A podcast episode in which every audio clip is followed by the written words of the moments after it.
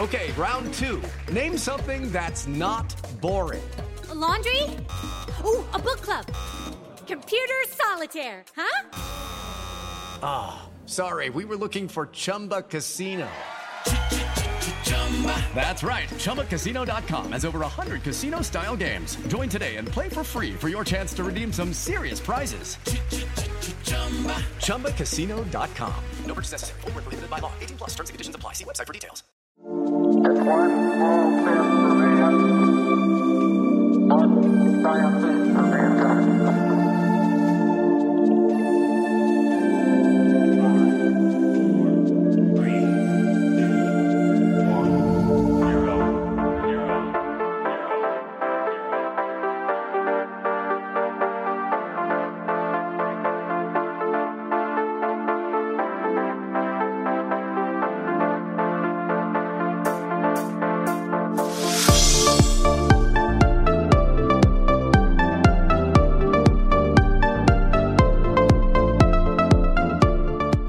Hello, listeners, and welcome to Ohio Mysteries. This is our 10 minute mystery edition, a little slice of intrigue in the middle of your week. I'm your co host, Steve Yoder, and with me is our storyteller and journalist, Paula Schleis.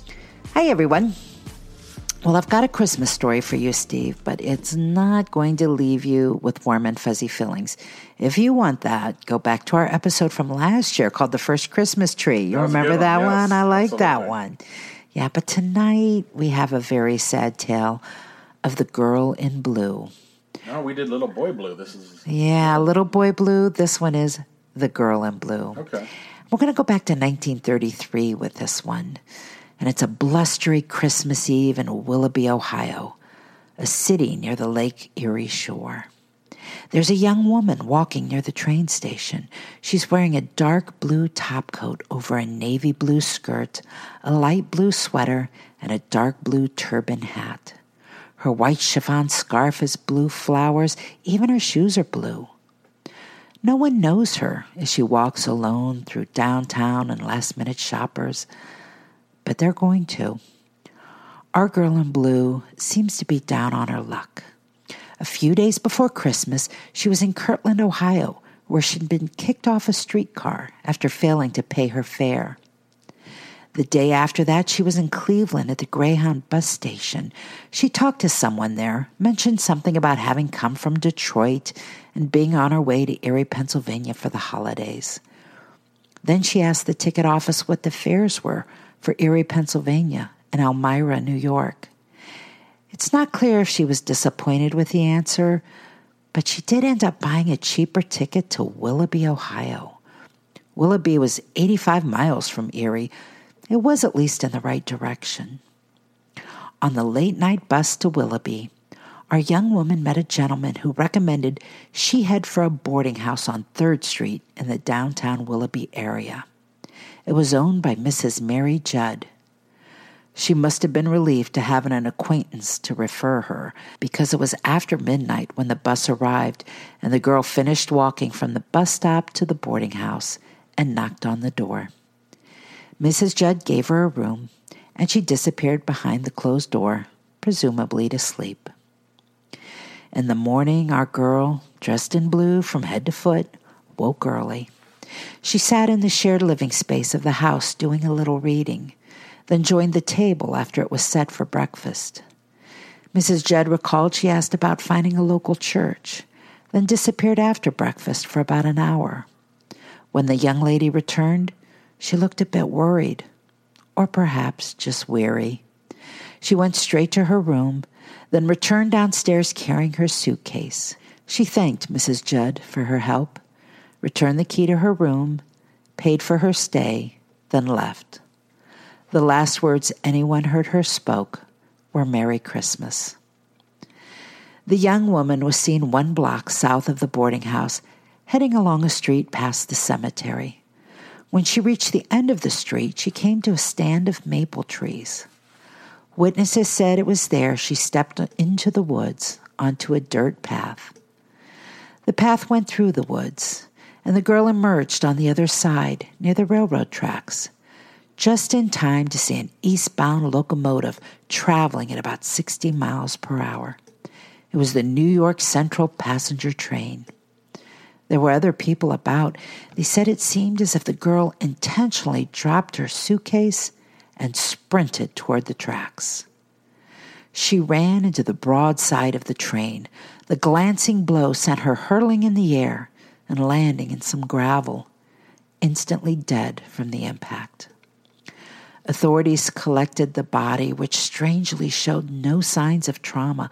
There was no blood, no visible wound. They found her purse. There were coins, a total of 90 cents in all, a handkerchief, a few trinkets a woman might carry, and a ticket to Corry, Pennsylvania. Her suitcase was found where she'd dropped it. It was almost empty, just a towel and some sharpened pencils and envelopes, but no clue to her identity. The body was taken to a local funeral home operated by James McMahon. He examined the body and determined her death was the result of a fractured skull. He guessed her age to be about 23. She was 5 feet 4 inches, 135 pounds, reddish brown hair, and hazel eyes. Her teeth were straight, and she had high cheekbones and her face vaguely suggested to McMahon that she had been born to foreign parents. McMahon kept her body laid out for two weeks, giving time for people to travel from afar to see if the dead girl was their missing daughter or sister or wife. More than 3,000 people came for a look, but no one recognized her.